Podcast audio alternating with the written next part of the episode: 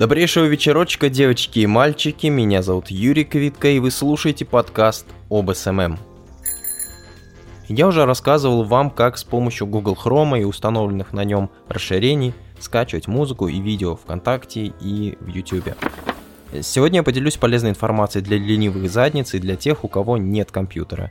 А, собственно, просто берете, покупаете iPhone, покупаете музыку, делаете скрины видео, и все, используйте это там, где вам необходимо.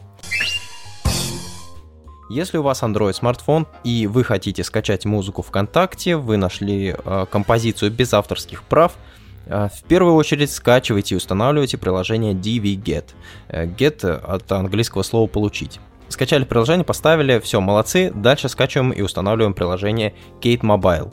Kate Mobile — это сторонний клиент ВКонтакте, который позволяет слушать музыку без рекламы, бесплатно, собственно, заходим в аудиозаписи в этом приложении, выбираем ту а, композицию, которую вы как раз хотите скачать, а, зажимаете пальцем на ней и... или на нее, не суть. Зажимаете, появляется меню, нажимаете «Играть с помощью» и выбираете в появившемся списке приложений приложение DVGet. Все, композиция начнет скачиваться. Точно так же можно скачивать и видео. Как скачивать фотографии и видео из Инстаграма и видосы из Ютубчика. Э, скачиваем приложение, которое называется SnapTube. Скачиваем и, естественно, устанавливаем его. В этом приложении в самом верху будет строка для ввода ссылки. Копируем ссылку на тот контент, который вы хотите скачать, и все, и скачиваете через SnapTube.